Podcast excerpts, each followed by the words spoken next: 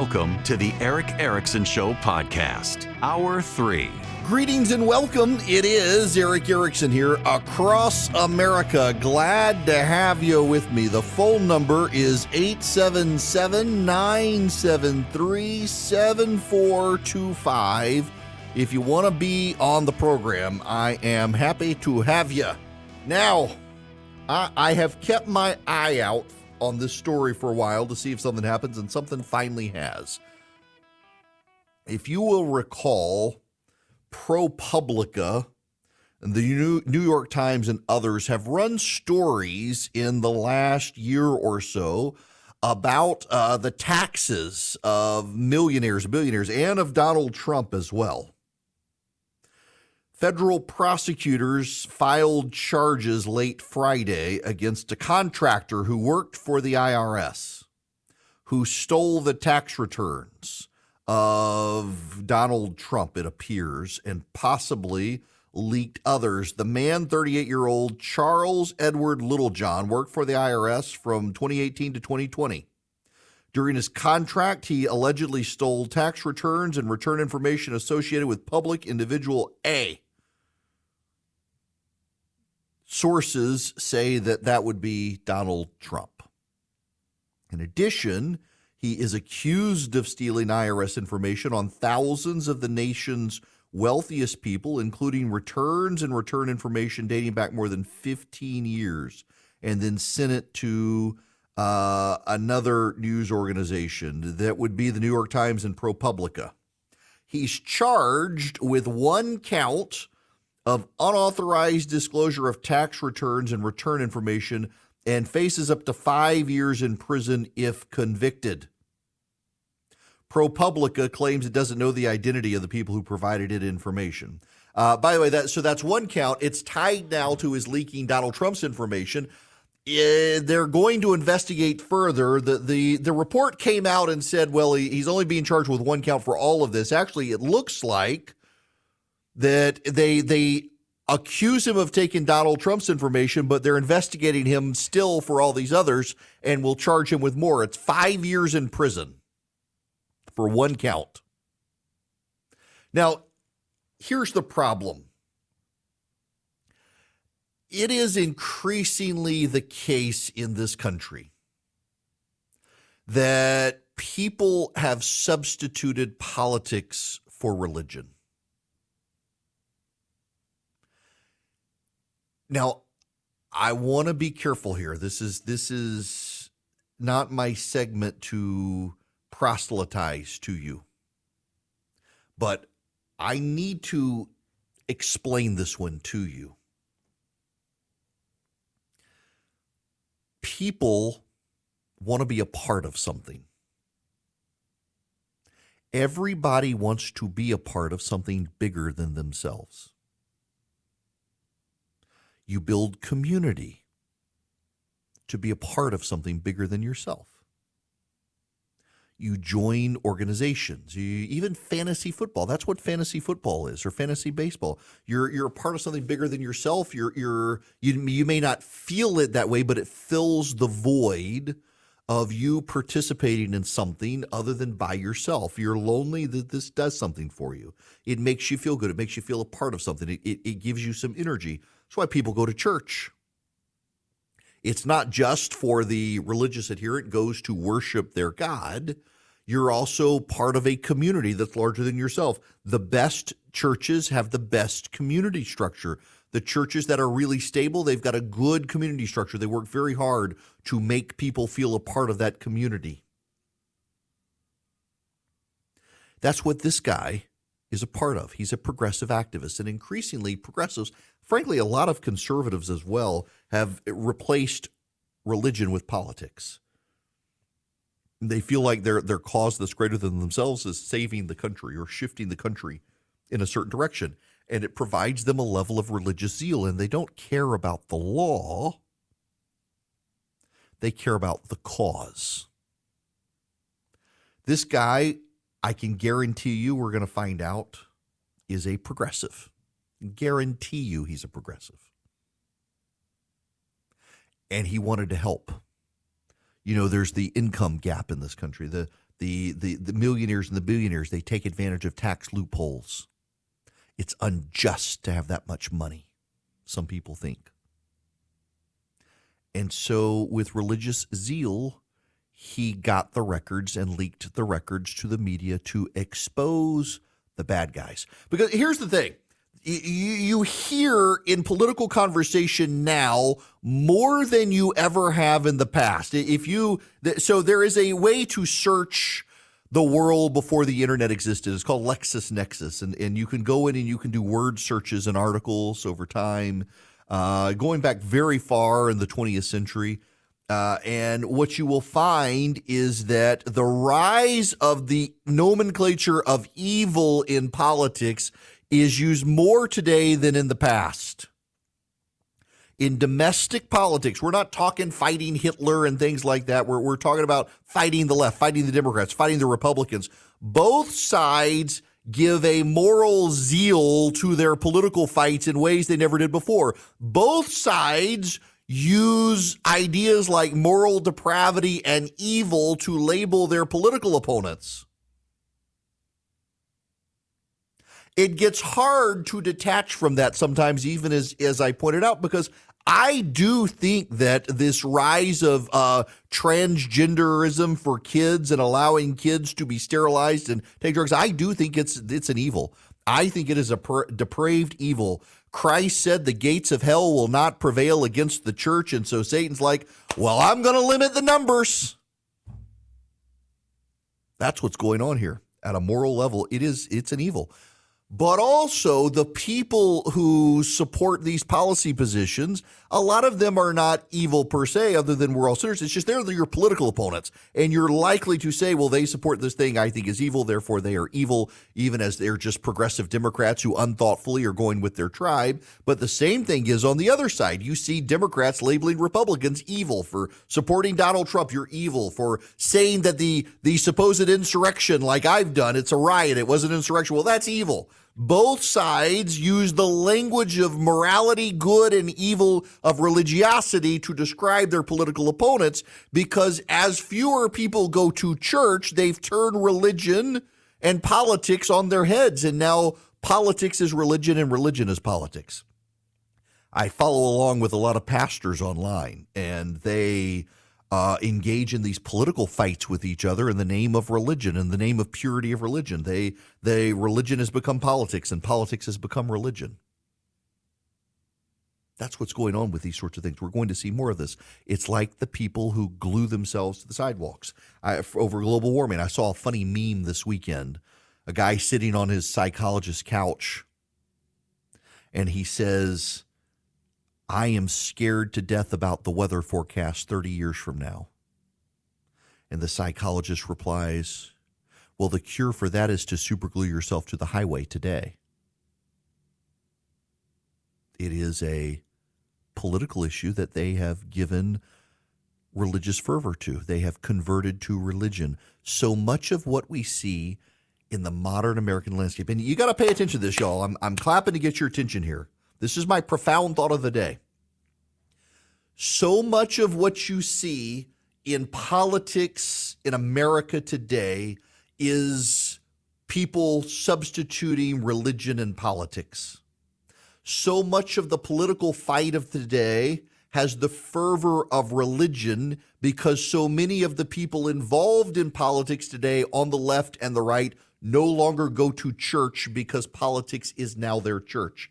So they have substituted religion and politics, and the political disagreements today can be labeled with the moral uh, tones of good and evil. And, and the fights can have a higher tone and tenor and cause. You're saving children. You're saving the planet. You're saving the future. Those are all the languages of religion now more applied to politics than ever before, as people have left the church for the streets to fight in politics. That's what's happening in this country. On the left and the right, people have left the church and now they go into the street and fight over politics, but they're going to fill that void that has emptied out of church.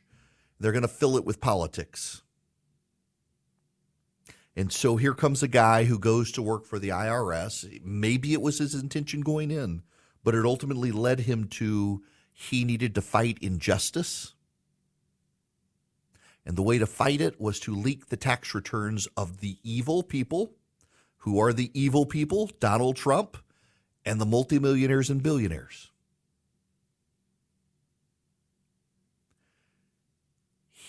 And he feels morally absolved. He broke the law. Our tax system in this country depends on people's trust of the system, not just the trust of the system and how taxes are collected, paid, and used, but on the system of confidentiality. Our tax system requires trust in the system that people can honestly disclose their taxes and know it's not going to be revealed to other people because frankly a lot of people that they don't want people to know about how much money they make or uh, the tax deductions they take the the credits they get any of that our system requires a level of confidentiality and it is undermined when anyone goes into the tax system and intends by working for the IRS to leak returns of people they deem bad, they deem evil. This is going to undermine the entirety of the system if this advances. It will undermine the entirety of the system if this guy is not punished ruthlessly by the government. The only way to discourage further people from doing it is to punish. I suspect Charles Edward Littlejohn is willing to pay the price. I don't know him, but I suspect, given he leaked, is accused of leaking Donald Trump's returns and others, that he believes it was for a good cause and he was happy to martyr himself because he has allowed his politics to become religious. By the way, people on the right are doing this more and more as well. There are a whole lot of people who self identify as evangelicals who do not go to church on Sunday. But it is their cultural identity. They identify as evangelical in the way someone might identify as Jewish or Catholic, but doesn't actually go to synagogue, temple, or, or uh, church.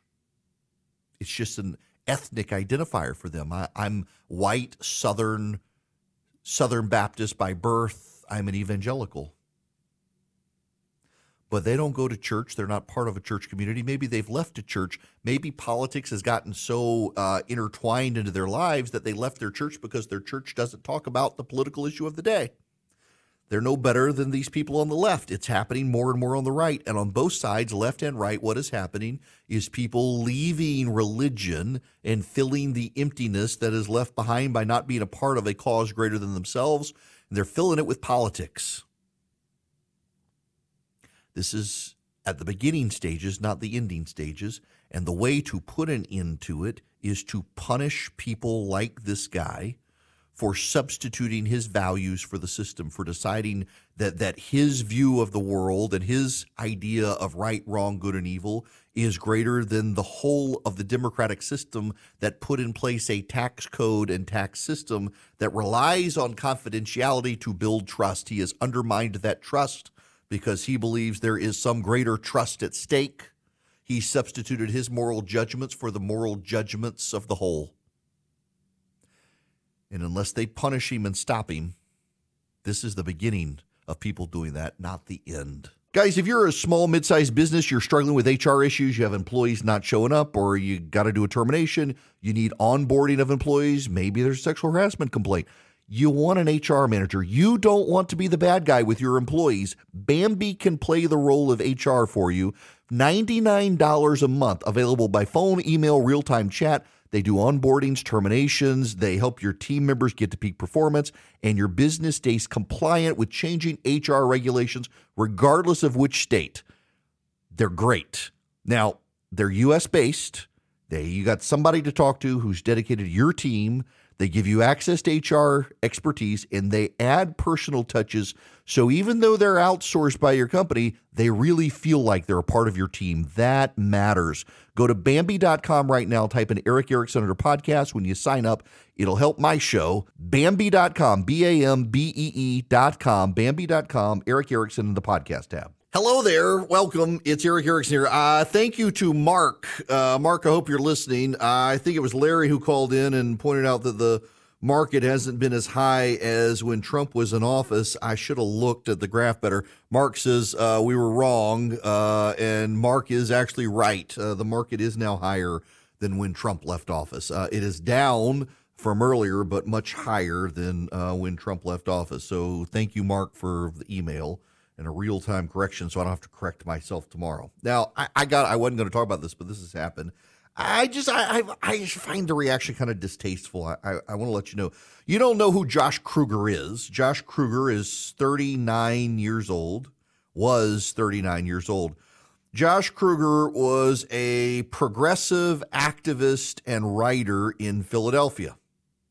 Josh Kruger um, insisted that everything was fine in Philadelphia, that a crime was not a bad thing. He said that uh, the city isn't ruined just because Larry Krasner, the DA, keeps winning in landslides.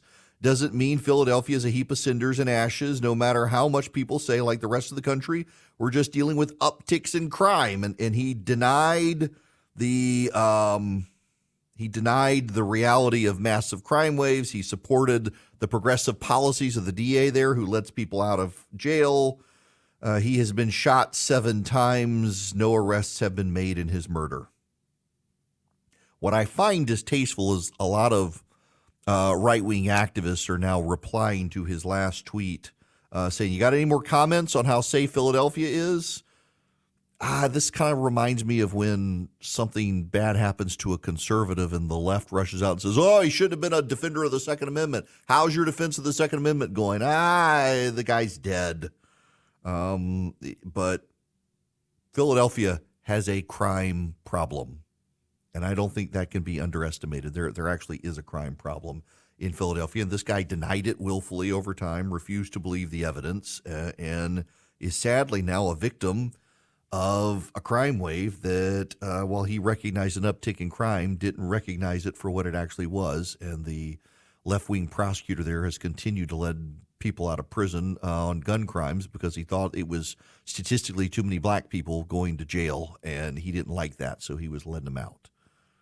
Sad. Uh, that that's beautiful city, beautiful city, but it's just not safe. So many of our big cities aren't safe. The left has just given up on them, and I want to talk about that issue when we come back. But first with the holidays getting here. Yep, we're in the last three months of the year now. I hope somebody woke Green Day up. We got uh, Thanksgiving, we got Christmas, you've got packages that you're shipping, maybe your business, maybe yourself, you got packages. Can I interest you in a great deal from stamps.com? All you need is a computer and a printer. You can manage orders, you can use a mobile app, you can schedule package pickups, you can connect with every major marketplace and shopping cart. You get huge carrier discounts up to 84% with post office and UPS rates and you can find the cheapest and fastest shipping options. All you do is you go to stamps.com, you click on the microphone, and you put in my name, Eric. Here's what you get a four week trial, free postage, a free digital scale. You get no long term commitments or contracts. No long term commitments or contracts. Let me emphasize that. But you get skip lines, you can order pickups. You can save with post office and UPS rates. You go to stamps.com, you click the microphone, you put in Eric. I had to use stamps.com this morning to send something to a friend. It's so easy. I use it. You can use it. It's great. It saves you money and you don't have to worry about lines, particularly during the holiday season. Stamps.com, click the microphone, put in Eric, save some money, get a great deal, and skip the lines. Hello and welcome. It is Erick Erickson here. The phone number 877-973-7425. It's kind of funny. Um, I got an email from listener Richard today and I was already thinking along these lines of Hannah Arendt's origins of uh, totalitarianism, where she talks about how, in the run up to the, the turmoil of the 20th century in Europe, the elite were essentially turning ideas of crime into ideas of vice. Uh, the issue being that um, between them, that if something is a crime, you have the choice to do or not to do the crime. If something is a vice, it's it's in your inner being, and and therefore society must be in some way sympathetic to you. There's a story by the editorial board. It's an op-ed. Um, I guess I should say it's an editorial by the Wall Street Journal editorial board. New York City is urging its citizens to get equipped with Narcan. The latest mile marker on New York City's road to urban perdition is a PSA from the health commissioner. Every citizen, it says, should get trained on using Narcan, the medicine that reverses opioid overdoses. After failing to control public disorder, including drug use, the city wants to conscript every resident into its health corps. We have defibrillators behind every bar, in every business, and every public event. Commissioner Ashwin Vasan said last week Narcan has to be everywhere. You should be carrying Narcan right now. Then he added, Anytime you see someone walking past them who looks like they might not be conscious, who might not be breathing, who might look more sleepy or tired than usual, think overdose, think opioid intoxication, think fentanyl.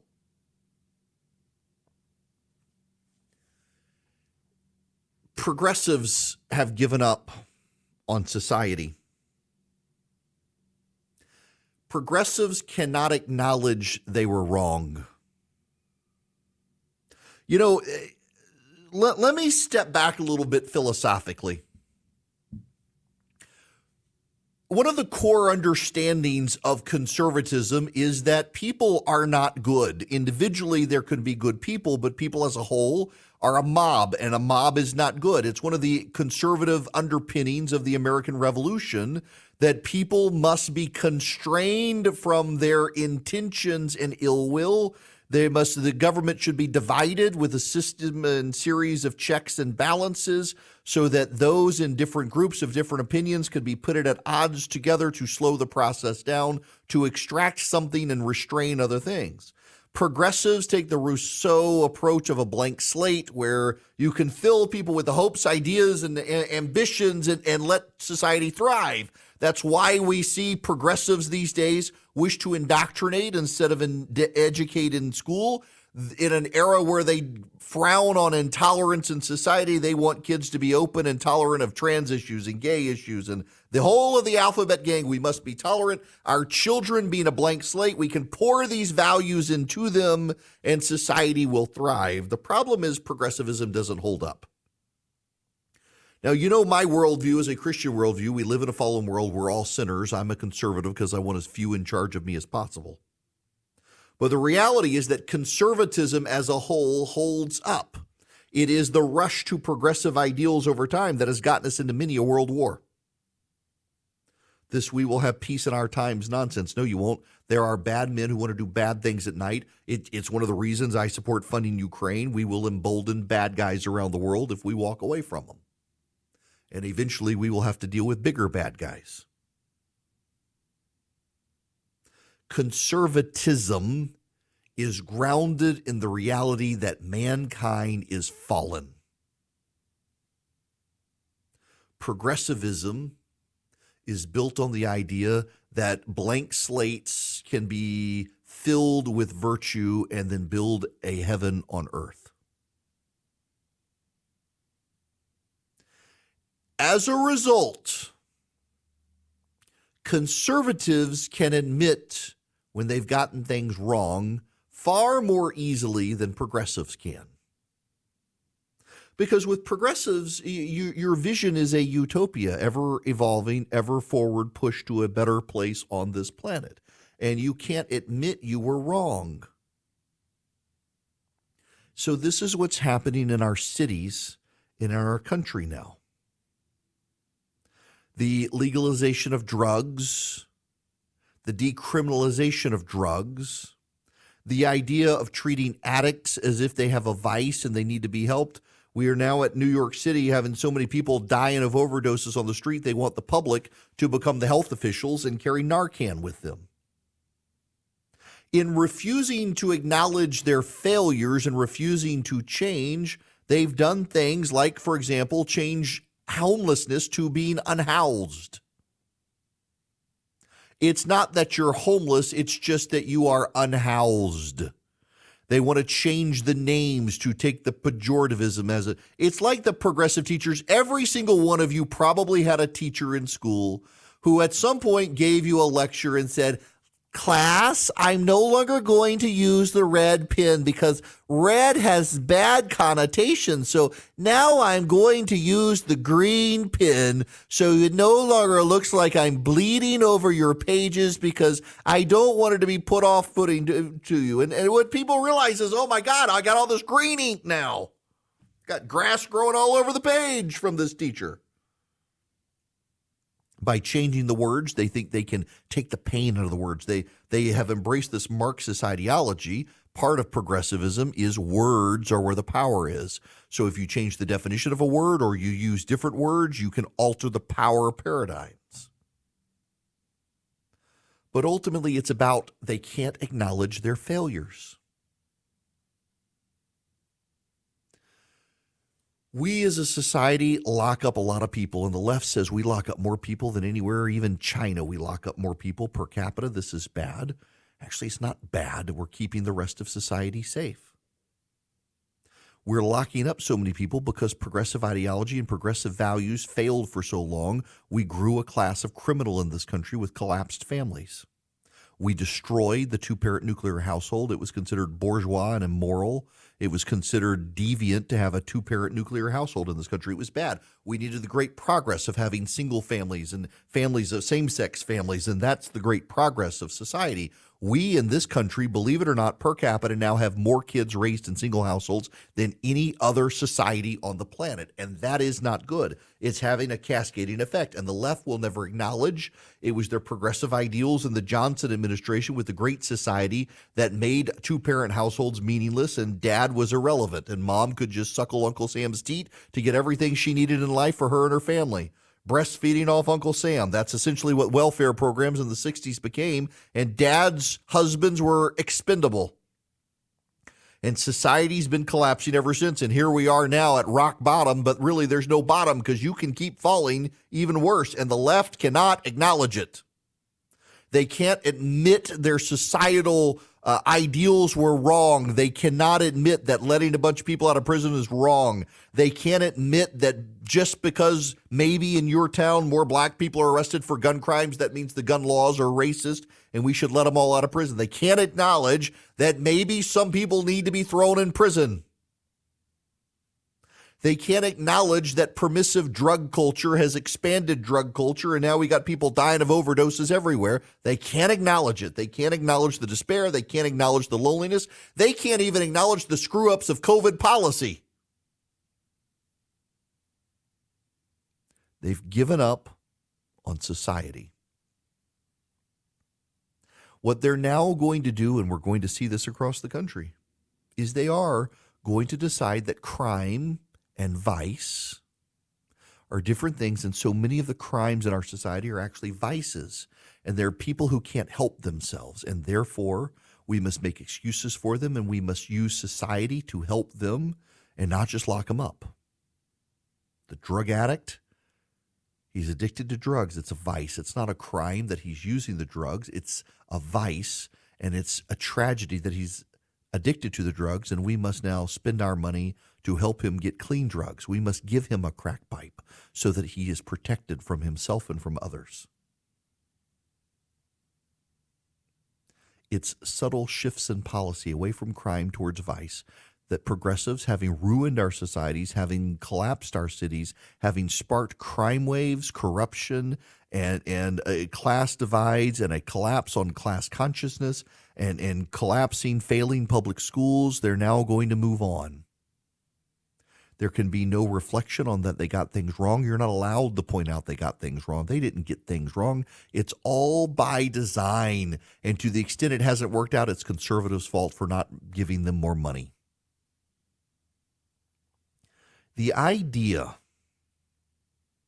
the idea that you all should start carrying Narcan around because someone on the side of the road is overdosing should be noxious to every one of you the idea of comparing carrying Narcan to a defibrillator, defibrillator, defibrillator machine in bars and restaurants and hotels, people have heart attacks. And where it's possible to save someone who has a heart attack, it's great to have a defib machine around. But that is not the same thing as you and me carrying Narcan around. You don't know how to use the defib machine. Someone at the restaurant does, not you. But the idea that you're now going to carry Narcan around, this is an abdication of sound policy from our public policy leaders in our public uh, institutions. It's a breach of the public trust to have them now make you a healthcare first responder because they screwed up society. But that's ultimately what's happening. They can't acknowledge they screwed up society. I'll, I'll tell you, I, it, it is it is an easy easy thing for me to see how badly we are headed in society when we make uh, gambling as permissive and easy as possible for young men. We're going to wipe out a lot of young men's fortunes. We're going to drive them to despair and other vice. Uh, by making it so easy. All of sports is now designed around betting that you can't enjoy the game now unless you've got a bet on it. It's going to end badly for a lot of people. Add to that the permissive legalization of drugs in so many states in this country, the easy access to drugs, it's going to end badly. Add to that the collapse of uh, two parent households and the growth of single parent households and the collapse of families altogether and the collapse of people's desire to even have families. It's all going to end badly for our society. And it's all the logical outcome of so much of progressive policy. And the progressives cannot acknowledge those were the outcomes and that those things are bad for society. So instead, they will move on by changing words, by changing definitions, and by encouraging all of you to carry Narcan so those victims of their failed policies might get out of an overdose because you will have assumed the role of guarantee and guardian of society that progressives promised they would become until they delivered us their hell on earth that they now declare is actually utopia.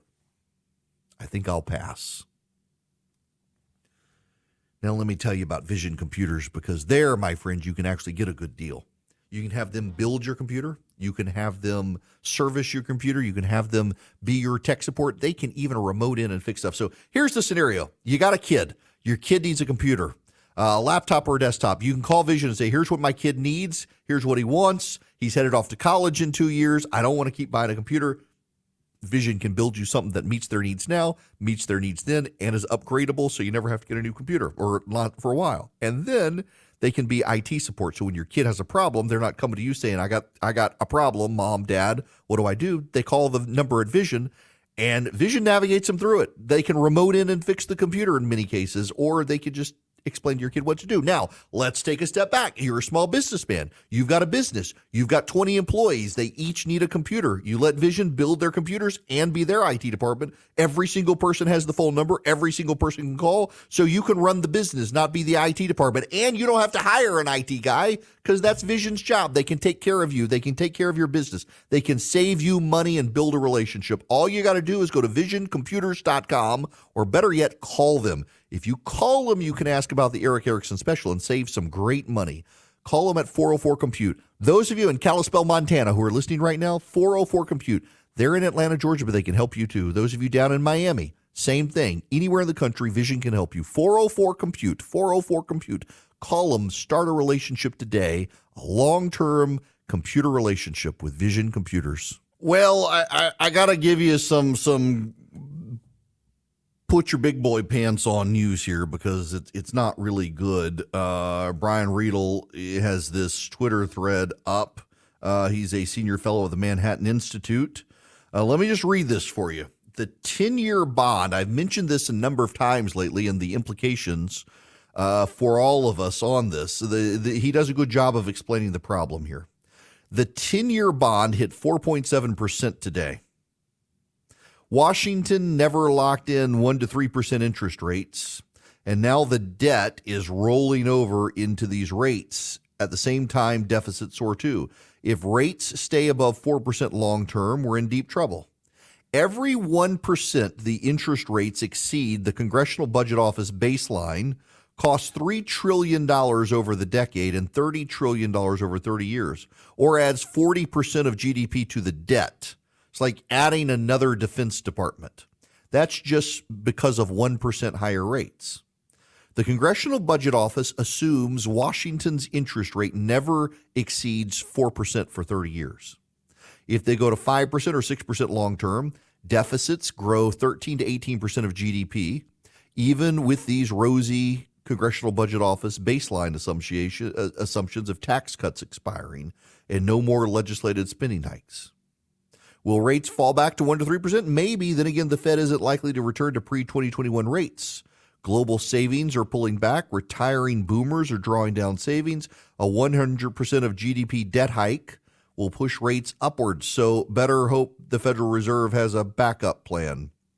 And Washington is totally asleep at the wheel right now on deficits and interest rates, in large part because the constituents are too. I've been warning about this for a while, and I know some members of Congress have worried about this. Uh, and um, uh, Paul Ryan has talked about this in the past when he was Speaker that if our interest rate goes up, and essentially the, the bond rate, the 4.6% bond rate, that's the interest rate on the debt. It is presumed by the prognosticators in Washington that it'll never get above 3%. It's now at 4.6%. You're essentially adding $3 trillion to the federal debt every year. That's a lot. We don't have the money. I'm sorry, 3 trillion over a decade. 3 trillion dollars every decade as interest rates go up by a percent. That's a lot we're going to have to start making cutbacks. We have record high tax revenue into the federal government right now. We have $4.9 trillion in tax revenue to the government right now in this economy. And yet we're spending so much, we're still adding to deficits and adding debt. And now interest rates are going up, making all of that debt more expensive. We're headed towards a fiscal nightmare that just spirals out of control and we're headed there because of the failures of people in Washington to understand we've got to cut spending. Tax increases are going to slow the economy down. When taxes begin to increase, you have a short term bump in tax revenue, and then you have an economic slowdown that reduces the tax revenue. The Trump tax cuts from 2018 have been keeping our economy afloat and keeping tax revenue going for the government but those tax cuts are set to expire in 2025. If they're not renewed, taxes go up, revenue to the government goes down, and spending collapses. It's just not a good, stable scenario for any of us. Something's got to give in Washington, D.C. The grown ups need to be in charge, but we got a geriatric dementia patient in charge of the White House and incompetence in Congress. So God have mercy on all of us.